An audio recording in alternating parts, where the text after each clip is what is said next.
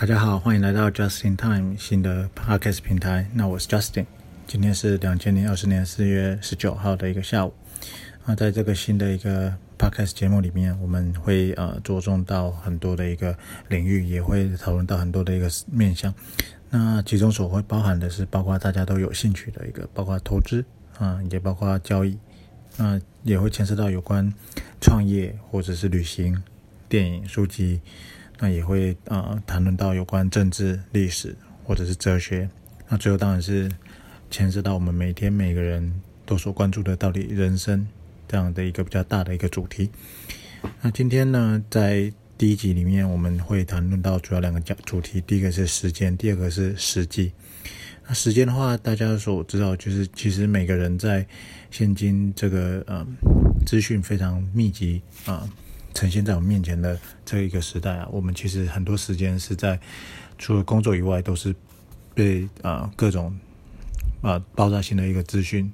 充斥的一个。生活所哦占满我们所有的一个闲余的时间，那嗯，包括像这个大家所熟悉的这些社交平台里面，现在所采用的非常多的这个演算法，也都让我们不知不觉都被喂养这些其实我们不需要这么多的一个资讯，甚至是不相关，甚至是假的新闻，都因此而占用到我们非常多个人的一个时间。那我觉得这让我回想到，其实在我们学生时代。呃、嗯，念书的时候，搭公车的时候，其实，在那时候反而资讯量相对少，上几乎都还必须要自己上图书馆，上国家图书馆去查询我们想要的资讯的时候，在这样的一个时代范围里面，广播里面，透过声音利用我们利用我们在通勤的一个这样的一个时间，其实所得到的资讯，或是所得到的一些心灵的话语，有关人生的建议，其实反而。一点一滴的，在当时是非常有效的，帮我们这个填满我们的一个生活上的一个呃心灵的一个空档，那同时也帮我们排解掉其实当时生活上或是学业上的一些压力。那这就让我产生说，哎，那这个现在这个时间点也是是嗯，希望说占用到大家只是通勤的时间，或者是想要放松的时间。那借由这个呃 Podcast 平台，我们可以探讨到很多有关。啊，刚刚我所提到这些面向的一个话题，那也会借由我个人本身的一些人生经验，以及以后我们每一集有时候会穿插呃邀请相关的一个领域的一个来宾来去做相关的一个话题的呃探讨，或者说经验的一个分享。那第二个呢，我们呃想要聊到有关时机啊，那时机其实啊、呃、大家所知道其实是说。不管是个人或者是企业或者是一个国家，不管在他的能力来说，当然或是自身的努力很重要，但是个人企业或者是国家能不能够、呃、在他的一个努力或者说在他的呃奋斗之下，那取得应该有的成绩，甚至超乎他预期的成绩，其实很大一部分我们也知道就是其实是来自于这个外界的这个一个机会，也就是说你有没有占用占有这个呃，天所谓的天时良机，就是时机出现的时候，你有没有具备那个能力？你有没有具备那个能够是判别那是一个好机会的一个眼光，来争取到所谓的时机？毕竟，如果说，比如像我们以投资的角度来讲，两千零八年，甚至稍早的两千零两千年的呃这个网络的一个泡沫化，两千零八年的啊、呃、金融危机，到甚至今年二零二零年一月的。呃，这个武汉肺炎所引起的全球股市的一个动荡以及下挫，甚至美国股市的一个多日的一个连续的一个熔断，都会是让啊、呃、身与市场当时的大家都觉得非常的恐慌。但事隔没多久，事后来看，其实那都是非常好的一个切入点。那只是当下这个时机出现的时候，又有多少人能够不恐慌？反而是勇敢的进去接手该啊平常就是已经注意的标的，那创造出后续非常好打败市场的这样的一个价机呢？那有关市有关呃投资的方面，时机真的就是非常重要。毕竟基本面，毕竟经济的循环，毕竟景气的好坏，大家生在这个社会里面，多多少少从小这样接触，或是自身的产自身所工作的一个产业，都能够多少提前或是体会到说，到底现在这个景气是往上走、往下走，甚至是持平。那街上人群、逛街人群、百货公司里面的逛街的呃顾客的多寡，其实我们亲自上街走向，多少就能够有所体会。但能不能够在这样的一个呃基本知识的一个理解之下，掌握到在投资上或所谓的投机上比较好的优势，这就牵涉到我们能不能够辨识到所谓的好的时机是否已经出现了。那时机真的出现了，我们 是, 是否又有那个样那样的一个胆识跟眼光能够把握呢？那这个投资的话题呢，就是在这个时机的辨别里面是非常重要的。那如果如果我们移转到政治领域呢，在台湾人的一个认知里面，呃，认识的政治人物里面，美国前总统克林 Bill Clinton 克林顿总统其实是一个非常高知名度，在台湾或者说当然当然在全球也都是相当有知名度的一位前总统。但其实大家不晓得说，在他比较不晓得的是，他在担任这个美国总统第四第这个四十二任总统以前呢、啊，其实他的呃最高的一个行政资历是在美国的阿肯色州担任州长。阿肯色州很多人都没有听过，那可见其实他就不是在一般，其实他就在美国也算是一个相对偏远、落后啊、呃、税收少，那也相对贫穷的一个州。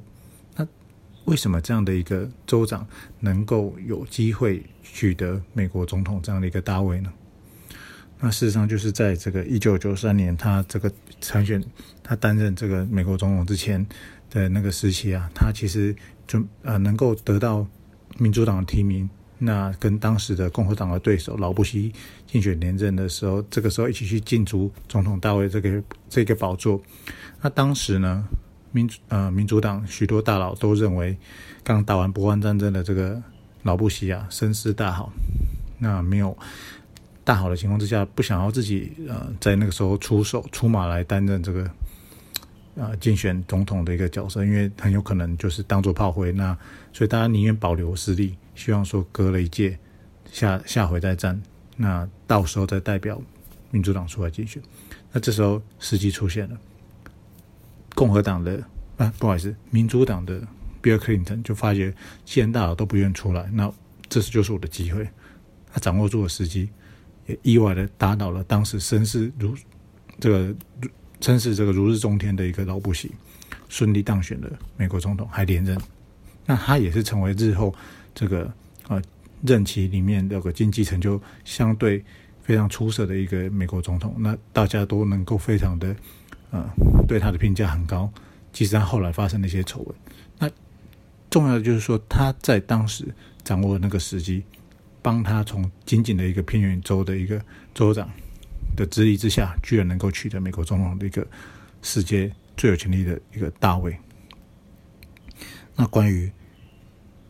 政治的方面，时机的重要性就不言可喻。另外呢，如果我们又看到说，包括像在创业方面，大家现在手日常所熟悉的这个，包括脸书、Instagram、YouTube、Twitter， 大家各自都有在相对好的时机掌握住当时的一个商机，那演变成今日大家各各撑一霸的，各撑这个一霸的一个一方的这个霸局啊。那有关于 Facebook 的，我们来举个例子，他当时 Facebook 在比较二零零五零六年，这时候已经。比较成比较成这个一个呃独霸市场的一个趋势之前，它其实当时呃市场美国市场的一个主流是一个叫 Friendster 的一个社群媒体。那但是社群但 Friendster 它在当时出现了一个致命的一个缺点，就是它的用户成长速度过快，以至于他们当初这个公司的社群社群平台的这个后端的客服资源，包括伺服器。以及同时线上使用人数的这一个问题，都远远的没有办法去迎合这个当时的一个快速增加的使用者人数。结果，结果这个 Facebook 在这个引进外部资金以及创投资金的一个资源之下，改善了这点，也掌握住当时已经开始蓬勃发展的社交媒体的一个需求的一个商机，最后很顺利的把所有 Friendster 所、呃、开, 开发出来的这个一个、呃、社交媒体的一个趋势所的这个消费者人群全部掌握进来，那 Friendster 就再也没有成为、呃、这个所世界、呃、世界使用者世界世界上的使用其他使用者所熟悉的一个平台。那 Facebook 当然就很稳健的经营，也持续到今天，即使现在是比较多所谓老人在用的，但它不可否认也是在现今的包括、呃、知识的来源，或者说、呃、新闻的来源，或是很多其实还是借用它的这个呃脸书 Facebook 的一个平台去做有关资讯的一个推广推展，甚至很多政治或是政党的人物在做竞选的时候， Facebook 觉得也是他们目前愿意下呃很多资源跟甚至呃经费在经营的一个社群媒体的一个平台。接下来呢，我们最后也想要跟大家分享说，有关于时机啊，在人生的路上其实更是对每个人来说都非常重要的，除了你个人的努力之外，能不能够掌握住那个时机，其实也影响到很多日后的、呃、人生的格局跟人生成就的一个可能性啊。那因为个人我个人就、呃、有过、呃、海内外工作的一个经验跟生活的经验，那个人额外的兴趣是希望是很常去旅行，那也很常看电影，接触很多各领域的书籍。那最后就想跟大家分享有关于 一, 一部这个非常经典的美国呃系列的一个电影。那这部电影呢分成三集啊、呃，最早的第一集是这个在一九九五年啊，就由这个导演理查林克啊、呃、林克雷特导演所指导的一个电影啊、呃，电影名称呢叫做《爱在黎明破晓前》。那这个这部片非常的经典，他男主男主角是伊森霍克。女主角是朱莉·蝶尔，那这两位非常年轻年轻的呃演员啊，在当时第一部电影这个一九九五年推出的时候啊，他们当时也就是二十来岁。电影里面的啊情节设定就是在他们当时的年纪，二十来岁的一个啊年轻男女，他们在通往维也纳的一个火车的路上邂逅了彼此。那也因为啊、呃，身为呃自助型的旅人啊，所以这个身心心胸都也比较开放，啊，也愿意接纳很多在旅行上所发生的这个不可预期以及的人事物啊，所以他们两个一拍即合之下，在影片为长为期长达两个小时的一个、呃、时间里面啊，彻头彻尾的聊天，分享彼此过去的人生经验以及对未来。二十来岁的年轻人嘛，对未来人生还有很长很很高的一个期望跟展望。那在没有这个也许以后不会再碰面的情况之下，大家非常珍惜那么珍贵的这个一个、呃、在列车上相相逢呃的那个机遇，也就是掌握的这个人跟人很巧妙的、很化学变化的一个时机点。那这部电影的经典也在于说它。是透过这样一个对话的方式，让你引引导入很多，包括我们这个平台也希望能够探讨的主题，最后都归结到人生这个一个大的一个舞台的一个方向。那在这个一九九五年这个第一部电影拍摄之后啊，隔了九年，在两千零四年的时候，他们又拍了续集啊，电影名字就叫做《爱在日落巴黎时》，电影场景搬到巴黎。那这时候。同样的 这, 这个男女主角是 同, 是同样的这两位演员，那他们也是一样在剧中的情节里面设定，他们也是又隔了跟实际上、呃、的一个九年一样，经过了九年他们又再度重逢在巴黎。那经过了九年，大家都已经来到接近三十岁的一个年纪，所以就是经过了更多的人生的一个经验跟历练，那也遇过更多自身所遇到的有关爱情或是人生上的一个困难跟挑战，所以这时候他们再重逢，其实对彼此的这个感觉，除了说有还维持在九年前，还维持有九年前的那样的一个情热跟呃心动以外，其实还多了很多更现实的考量。那同样的，这部片也是透过两个多小时的一个长度，也透过他们再次的一个这么长的一个对话，让大家观众好像也经历过了所有这过去这九年来剧中人物的一个新呃人生的故事跟成长，同时也能够会啊、呃、在观众心里也能够让自己反思过去九年自己的啊、呃、人生的一个变化。那有意思的就是在这部电影结束之后，在隔了九年了，这个二零一三年的时候，他们又排出他们他们这个导演又推出了最后一个完结篇的这个电影。那这一部第三集就叫做《爱在午夜希腊时》。那这时候电影就搬到希腊来拍摄。那这时两个演员同样的在剧中的设定也是跟现实一样，又经过了九年，已经来到变成中年男子跟中年妇女了。那这时候人生的一个啊、呃、风景啊已经很不一样。经过离敌已经是八年了，那很多年轻时的一个冲动跟憧憬跟热情，其实很多的方面已经被现实的困难或是、哦、折磨都已经磨去了很多的棱角。那这样的一个情形之下，两个当初当初这个呃邂逅的男女年轻男女啊，已经再度相逢的时候呢，他们又会擦出什么样的火花？那这样的同样的这个在电影里面的一个对话，其实引人深思，就是在经过这么多现实的一个磨练之后，大家对于年轻的时年轻时候的自己跟当时的这样对未来的一个向往，是不是有已经有很多的变化？是不是有很多已经妥协？那是不是也还有很多其实还想去追寻，